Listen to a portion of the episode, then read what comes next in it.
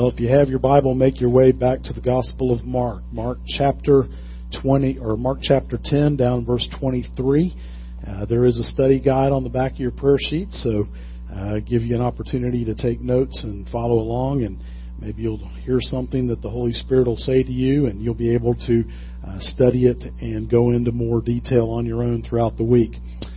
Now, I've had the privilege of living in different uh, areas of the country, and a lot of times when you move to a new area, they have different kinds of expressions and things that may not make sense to you, or sometimes they sound a little funny uh, to you from uh, from a stranger's point of view. I remember in New Hampshire for the very first time I was in a restaurant and a waitress asked me if I was all set. And uh, what that meant to me was that, uh, or do you need anything? I mean, that was the way I interpreted that. And I said, "Yeah, I'm all set." And and I still had half a plate of food, and she reached down and started taking my food away from me. And I'm like, "Wait, whoa, whoa, whoa, whoa!" She said, "Well, you said you were all set." And I said, "Well, I, I meant I don't need any more to drink at the moment. I wasn't finished with my food." And so I had to learn quickly about what all set means. Uh, there was uh, another phrase that I thought was rather interesting. They used the term wicked all the time. As in, this is my pasta. He's a wicked nice guy. I think that's a compliment. I, I, I'm, I'm pretty sure he meant it as a compliment. Uh, this is my pasta. He's a wicked nice guy.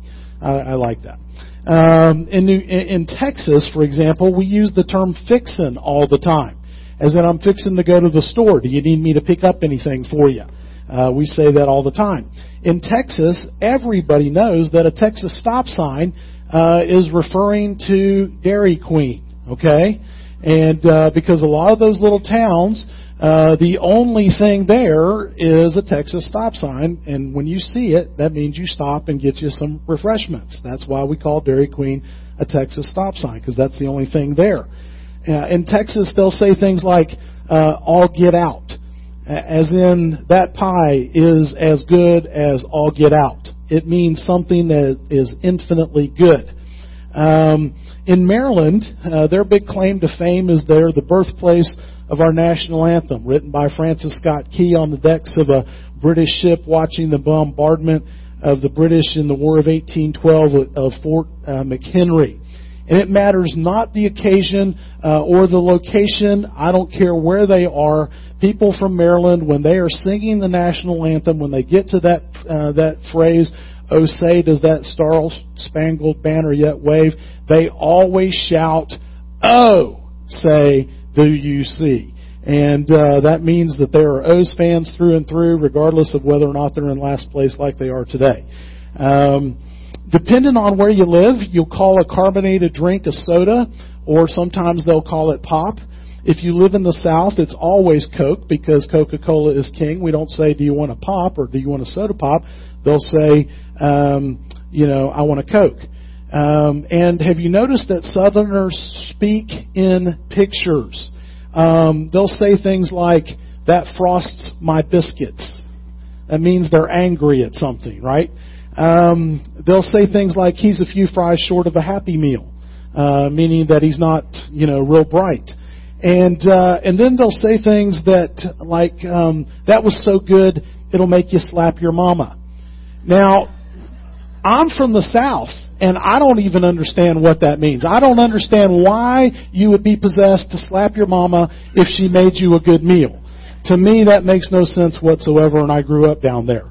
And, and so these unusual sayings uh, can be kind of interesting. And in our study today, Jesus makes a couple of unusual statements that caused his disciples to be astonished uh, when it comes to uh, entrance into the kingdom of God. Now, last week we talked about the uh, Jesus encounter with the rich young ruler and uh, how he asked Jesus, What does it take for me to inherit eternal life? And we talked last week about the risks of salvation. And today is kind of a second part of last week's sermon. We're calling this, though, the rewards of salvation. And, uh, and Jesus is going to uh, make two astonishing, or our text is going to make two astonishing declarations that highlight uh, the rewards of salvation. First of all, I want you to notice the astonishing reality of salvation. The astonishing reality of salvation. So immediately after uh, we see in verse 22 where this rich young ruler walks away because he was sad at Jesus' word that he had to sell everything he had to follow him, to take up his cross and follow Jesus, and he would he would have treasure in heaven. Verse 22 tells us that he was sad at this word and he went away sorrowful for he had great possessions. And as soon as that man walked off, Jesus looked around at his disciples in verse 23 and he made a, a, an astonishing statement to them. He said, How hard is it for those who have riches to enter the kingdom of God? No doubt our Lord looked and saw the, the, the astonishment described in verse 24 uh, at, the, at, the, at his saying, and so Jesus answered them again and said, Children, how hard it is for those who trust in riches to enter the kingdom of God. It's easier for a camel to go through the eye of a needle than for a rich man to enter the kingdom of God. And they were greatly astonished again. Here's that word again. Three times there were said that they were astonished, uh, saying among themselves, Who then can be saved?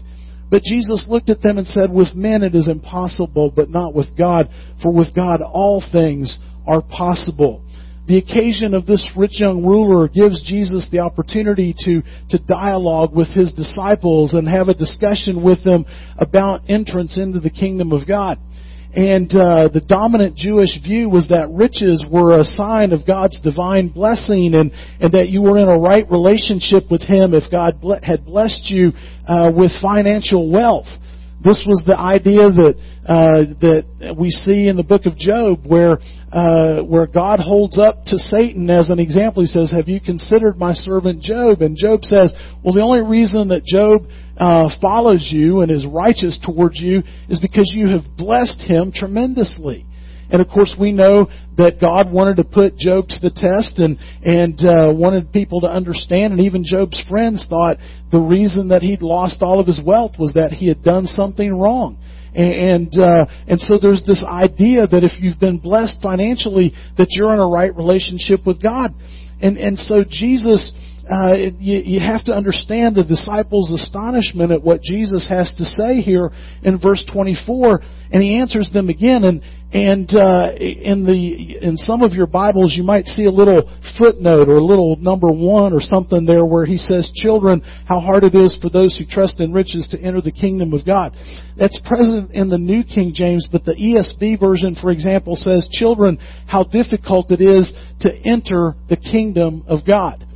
Uh, that phrase, those who trust in riches, is not in, in the majority of the manuscripts. But in context, it's true. I mean, Jesus is using that statement, that people who trust in riches, but, but the reality is it is hard to get into heaven uh, in and of ourselves, we have nothing to offer. And so Jesus illustrates this and hammers his point home to make sure that we don't misunderstand what he's saying. And verse 25 is the most unusual statement. It is easier for a camel to go through the eye of a needle than a rich man to enter the kingdom of God. Now, lots of people have tried to figure out what this actually means uh, in verse number 25. It's, is Jesus talking uh, literally about a camel? Some people say, well, uh, there's uh, the Greek word rope. Uh, is similar to the Greek word camel. They're only off by uh, by one letter, and so maybe Jesus meant to say it's easier for a rope to go through the eye of a needle. Well, have you ever tried to put a rope through the eye of a needle? Uh, doesn't make any sense. I mean, it, it doesn't work, right? And uh, and then people said, well, there was on the eastern side of of, of Jerusalem a small gate uh, that was called the Eye of the Needle, and camels would come up to that gate, and they'd have great difficulty getting down on their knees to crawl through the gate. No, there's not really a gate there that we can find evidence of. Jesus, in verse 25, literally says it's easier for a camel to go through the eye of a needle than a rich person to go to heaven. That's what he meant. Don't read into it. He's talking about a literal camel and a literal needle. That you can't make one pass through the other. That is the reality of our salvation experience. You see, because in and of ourselves we cannot, uh, a camel was the largest uh, Palestinian am- animal and a needle opening was one of the smallest openings. And so Jesus was not stuttering. And his disciples were astonished by this in verse 26, and they're saying, uh, Who then can be saved? I mean, they're looking at this rich young ruler and they're thinking, man, that guy would be a great addition to our team. I mean, maybe we could put him in charge of the finances and not Judas. I mean, maybe that's what they were thinking. They were judging a book by its cover. Uh, remember what the Bible says, though, that man looks at the outward appearance, and yet what? God looks at the heart. And so Jesus is trying to illustrate absurdity, the absurdity that we as humans can somehow save ourselves if we're trusting in anything. This is a continuation uh, of, of his discussion with the disciples back in chapter 9 verse 36 when they were arguing about who's the greatest and when Jesus took a little child up in his arms and says, uh, that you have to become like a little child to enter the kingdom of God, that you should not uh, cause one of these little ones to stumble. Down in verse number 15 uh, of this same chapter, he says you have to receive uh, the kingdom of God like a little child. Literally, what Jesus is trying to help all of us understand, the disciples and all of us today, is that our salvation is impossible without God doing something miraculous on our behalf. For us to be able to save ourselves, it would be easier to shove a camel's ginormous body through the little opening of a needle. Now, you know, the older you get, have you noticed how hard it is to thread a needle? I mean, I've tried to do this when I've had to sew back on a button and my mom or my wife uh, or one of my girls wasn't around to help me and I was in a desperate spot and I'm taking one of those portable little sewing kits and if you notice those little portable sewing kits have the smallest openings ever. I mean, I don't know what they were smoking in the factory that day. They made them all on a Friday, I guess, because you're standing there, you don't have a magnifying glass and your arms aren't long enough and, and you're trying to thread that thing in there. It's hard enough to get a piece of thread through there, let alone a camel. And, and yet Jesus wants us to understand that our entrance into the kingdom of God would be like trying to take a camel and shove it through the opening of a needle to get into heaven. What if God said the standard to get into heaven is that all of you have to crawl through the eye of a needle to get there? Could you do it? No. There's no way. And so the point that Jesus is making is that we have no ability to rescue ourselves. We can't do anything about our sin problem. We can't accumulate enough wealth and enough uh, goodness for us to be able to get saved. We have to have someone rescue us. As I was thinking about this passage of Scripture, I was drawn back to a time when I was probably 19 or 20 years old, and uh, it was when Cheryl and I were dating, and we had the occasion to go to South Padre Island, which was just you know 60 miles or so from where we lived at that time in McAllen, and and uh, Cheryl and I and her youngest brother Brian uh, went to the beach that day, and and uh, everything was going great. We were having a good time in the in the Gulf Coast, and and uh, we were out swimming and uh, I got caught up in, in one of those riptides down there. And uh, I could sense that I was being carried out to sea. And Brian and I were trying to get out to a sandbar, and uh, he kept saying, "Oh, it's just a little bit farther. You'll get out to the sandbar." Well, it was high tide, and so the sandbar was nowhere to be found. And, and then I find myself in this riptide, and and I realized that that I was sinking, and I began to panic. And I and I realized very quickly because I'm not a strong swimmer at all. And uh, I really don't know how to float very well. I mean, it's only in the last year or so that I've learned how to float, and uh, and I was going down. I mean, I've got lead in my bucket. You know what I mean? And uh, and I was floundering, and I was beginning to panic. And the more I panicked, the harder it was to swim. And, and Brian was a junior in high school at that particular time, and and I hollered out, Brian, I'm not going to make it. And he said, Oh, come on, it's not that far. And he kept swimming and he was getting farther away from me, and I hollered, Brian, I'm seriously in trouble here. I need your help. And he turned around and looked at me, and I guess he saw the stress in my face and the fear in my eyes, and and and that six foot two inch, you know, 240 pound, you know, linebacker came swimming back out to me, and I'll remember the sense of relief I felt when he put that big old powerful arm around me and just began with one hand to swim back to shore and drag me back to safety. And I got back on the shore and I kissed the sand because I was afraid I was going to die that day. And not much has scared me in my lifetime, but that day I was scared. And I knew the Lord Jesus as my Savior. I was a believer. I was a follower of Christ, but I was not ready to die that day in the sand. And I had to cry out to Brian to rescue me. And, and I remember the awe and wonder that I had the, of the power and strength that, that this high school junior had uh, to, to rescue me and to pull us both back out of that riptide into, into safety, into shore. You see, that's exactly what Jesus is talking about. We have to enter the kingdom of God by relying on somebody outside of us. In this case, it's Almighty God to rescue us from our sin. You recall Peter's experience in Matthew chapter 14 where the disciples were trying to row across the lake late at night and Jesus had been up in the mountain and he was praying and he looks down and sees that they're struggling with difficulty and he begins to walk to them on the water and of course Peter sees them coming and he says, it's the Lord. And he says, Lord, if that's you, they thought it was a ghost. He says, Lord, if that's you, allow me to come walking to you on the water. And, and to Peter's amazement, Jesus says, come on, Pete, let's go. And Peter gets out and he begins to walk on the water, but then he looks down and he sees the waves and he prays one of the greatest prayers ever prayed in Matthew 14:30, "Lord, save me." And Jesus reached out his hand and saved him. You see, human logic and worldly wisdom and Satan would have us to be convinced that somehow we can earn God's favor by doing good deeds and doing good works and going to church and being a good person and that we can get into heaven if we just do enough good works. And it's like this balance scale that we use for our VBS offering that if the good works outweigh the bad works when we get to the end of our lives, God has got to let us into heaven. And that lie has been told and repeated so many times that people actually believe it to be true. And yet what Jesus is trying to get us to understand is the astonishing reality of salvation is that you cannot save yourself.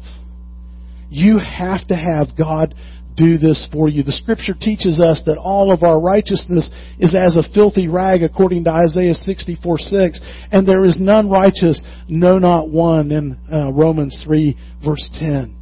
And so the question is, have you trusted in Jesus Christ by faith alone? Or are you trusting in Jesus plus something else? Are, are you treating Jesus as the Lord and Savior of your life, or are you treating Him as some kind of celestial good luck charm that you rub in your pocket when you get into a bind and you begin to cry out to Him and you say, I need your help, good luck charm, Jesus? Are you trusting in Jesus plus something else? Jesus plus being a church member, Jesus plus being baptized, Jesus plus uh, doing good deeds and giving to the poor. You see, Jesus plus anything else equals eternal damnation. But Jesus Christ, faith in Jesus Christ alone and in His provision alone is how we have entrance into the kingdom of God. And so Jesus is making a pointed, pointed statement here to remind us that salvation apart from the grace and the mercy and the power of God is an absolute impossibility. You should not gloss over this and you should not suffer uh, or soften the meaning of what Jesus has to say. And that's why the disciples were greatly astonished, saying among themselves, Who can be saved? I mean, if that guy can't be saved, how in the world are we going to get saved? And then Jesus makes the statement. He said, But with men, salvation, entrance into the kingdom of God is impossible. But with God, He has made it possible through a saving knowledge of Jesus Christ. You say, Well, how do I become a Christian? That's why I say here all the time that becoming a Christian is as simple as ABC.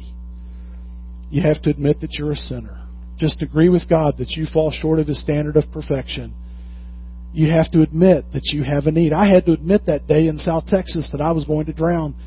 I, let me tell you something. My ego washed out to the to to shore with me. I was in pretty good shape. I was young. I was I was an athlete too, but I had way more than I could handle, and I had to cry out to Brian to save me. You have to be desperate enough to be saved. You, you have to be willing to humble yourselves and say, God, be merciful to me, a sinner. You have to ask Him to forgive you. You can't be trusting in being a good person or thinking that God got a good deal when He got you. And so the A of the ABCs is simply to admit that you're a sinner. The B is that you would believe with all of your heart that Jesus Christ is the only way to salvation, that He is the Son of God, that He gave His life on a cross, and that He uh, He paid for your sin to be paid. And and when He cried out, "It was finished," He meant that He paid the price for all of your sin, every sin that you'd ever commit. And then the C of the ABCs is simply to confess Him as your Lord and Savior. Say, Lord, whatever you did on that cross, would you take it and apply it to my life? And instantly, when we have the courage to admit our need, believe in Jesus Christ by faith, and ask Him to forgive us, instantly He forgives us and adopts us into His family. That's why we gather and worship today. Because of what Jesus Christ did for us. Not because we're good people, but because of the grace of God. That's what I love. Uh, that, that we and, and if you are a believer, you've already trusted Jesus Christ as your Savior.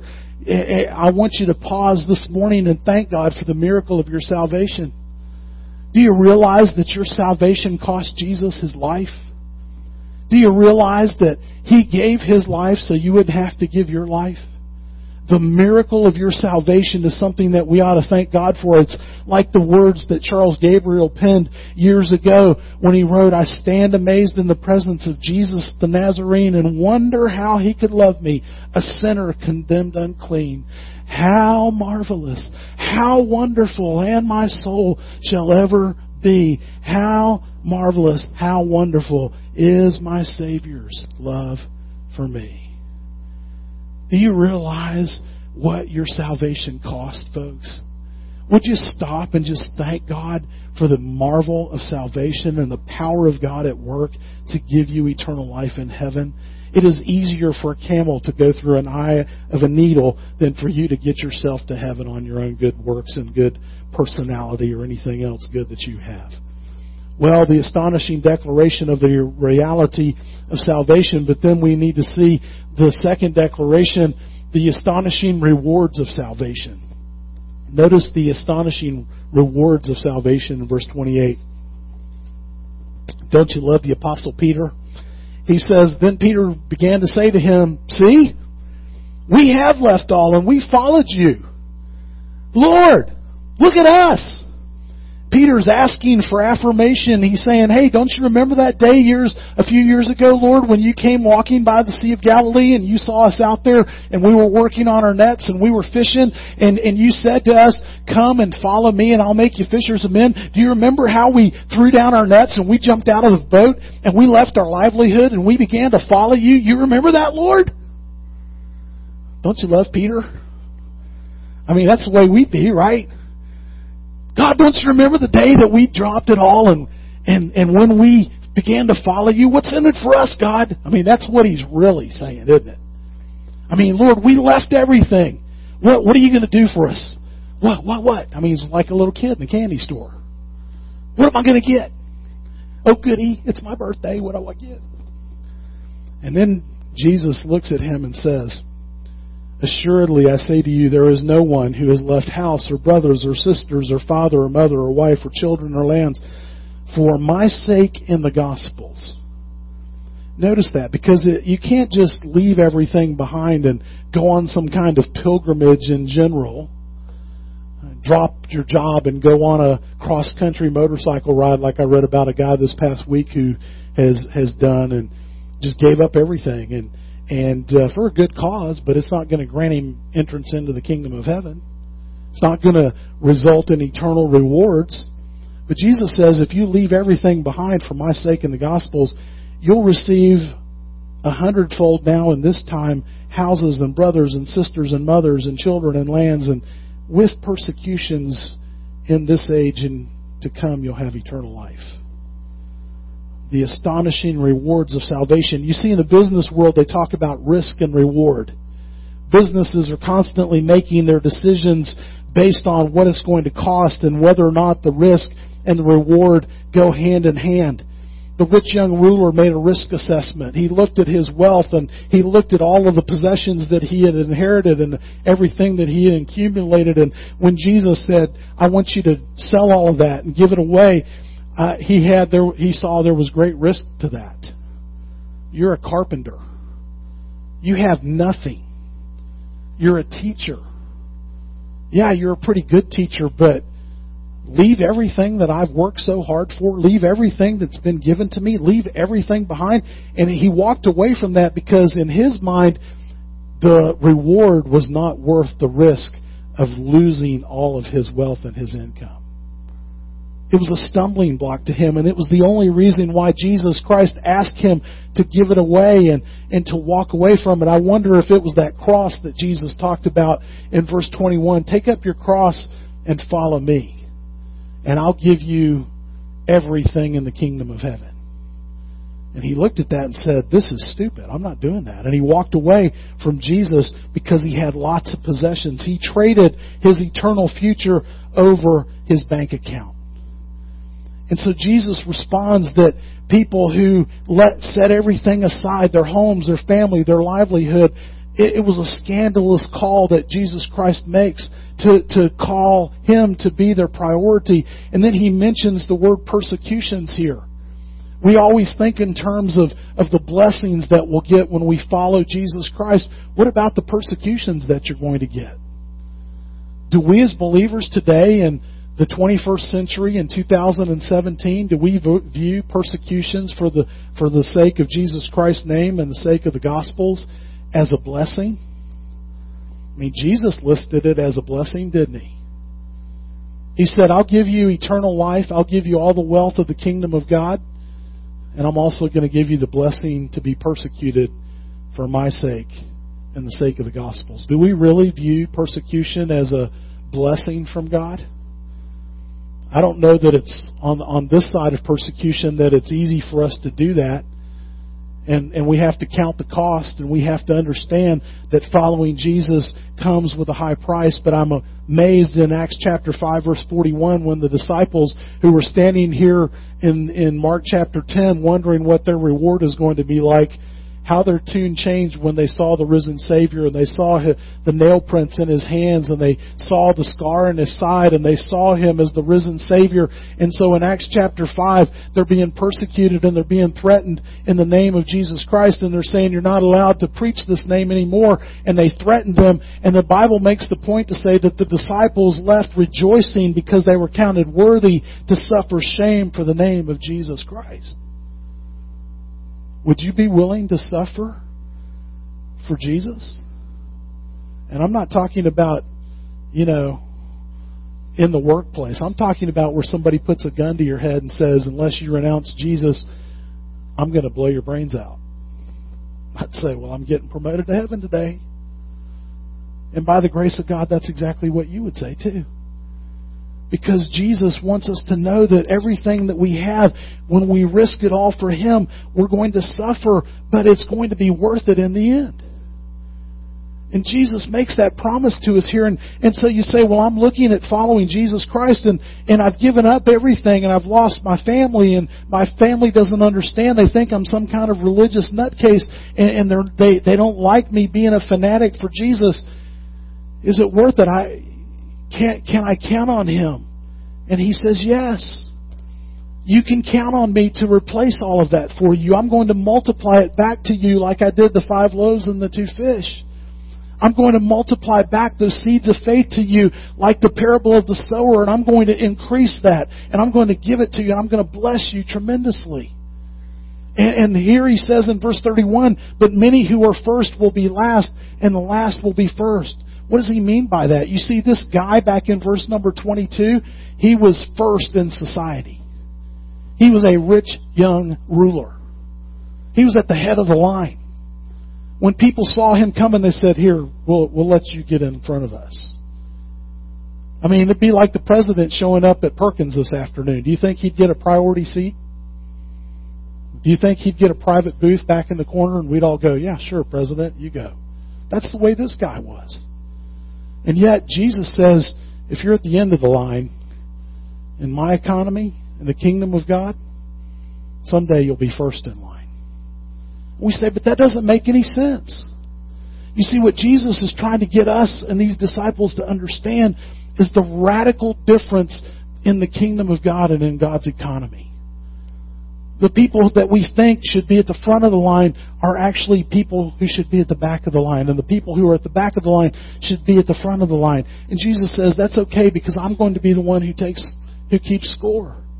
I'm going to bless you a hundredfold for everything that you've left behind. I think about my mom and dad and how, how long our family has been separated with my sister being a missionary in Korea and me ministering in the Northeast and, and far away from my, my family and all the family get togethers that, that people take for granted we don't get to enjoy.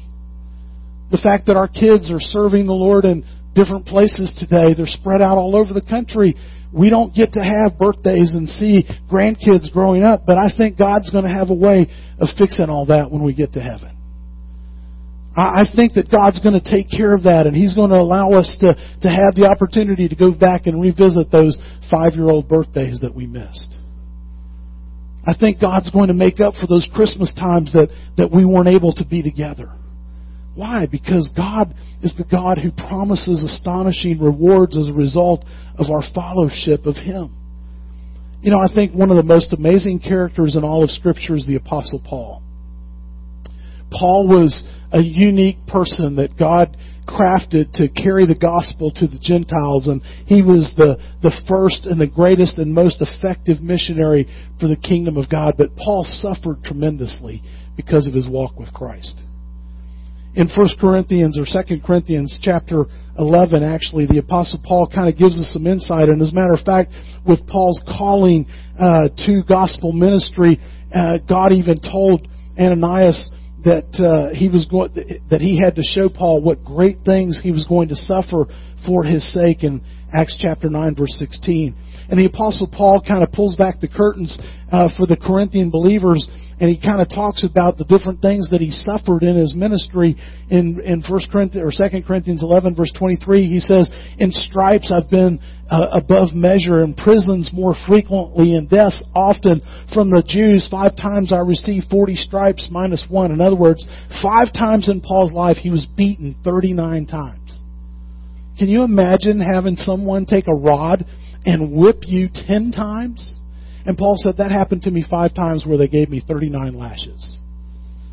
I mean, immense suffering. Three times he was beaten with rods. Once he was stoned. Three times he was shipwrecked A night and a day he has spent in the deep, in journeys often, in perils of waters, in perils of robbers, in perils of my own countrymen, in perils of the Gentiles, in perils in the city, in perils in the wilderness, in perils in the sea, in perils among false brethren, in weariness and toil and sleeplessness, often hunger and thirst, fastings and cold and nakedness.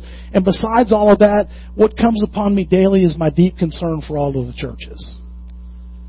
Do you see what Paul was doing? I mean, think about Paul's status before he came to know Christ. He lost everything. He was a Pharisee. He was a prominent leader in the religious community. And yet, when he met Jesus, he said, I'm leaving all of that behind and I'm going to follow you. And his fellowship of Jesus resulted in tremendous suffering. He lost his family and everything he had. But when you read Paul's letters through the New Testament, do you see the spiritual family that God gave him?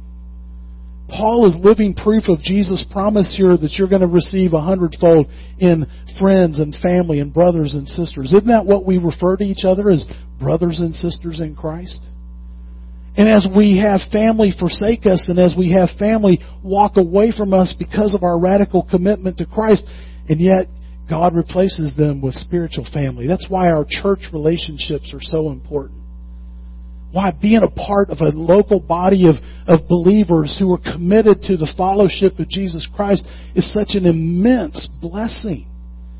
Do you realize that in the persecuted churches today that uh, that many believers have to get up at two or three o'clock in the morning to go to worship under cover of darkness and to walk miles and miles and miles with no flashlights and none of that kind of uh, communication lest people find out what they're doing just so they can be with their brothers and sisters and worship the Lord Jesus?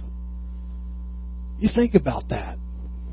It's hard enough to get people to come to church on Sunday morning with an alarm clock and air conditioning here in, in the United States.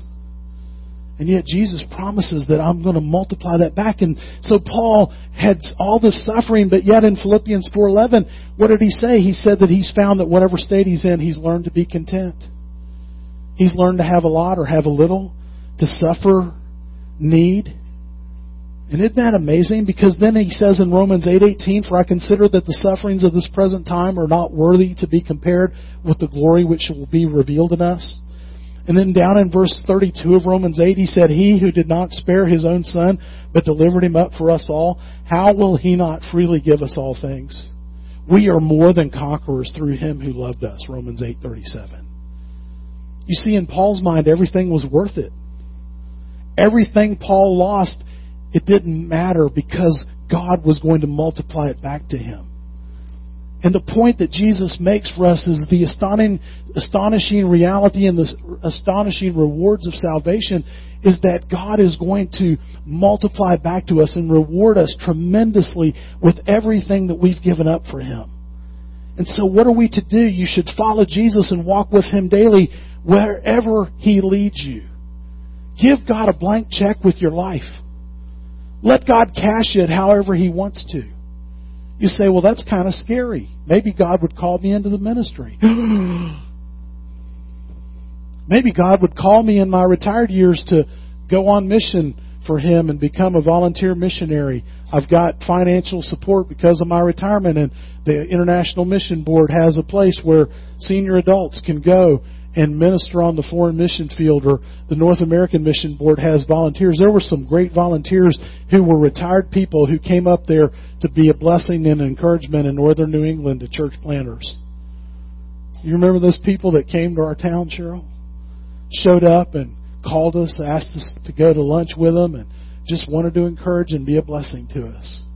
Why couldn't you do that? You get to see some great countryside in the process. it's like being on perpetual vacation serving God. Imagine that. Paul said, Everything that I've given up, it's worth it. Let God cash the check that you would write to Him and let God keep the score.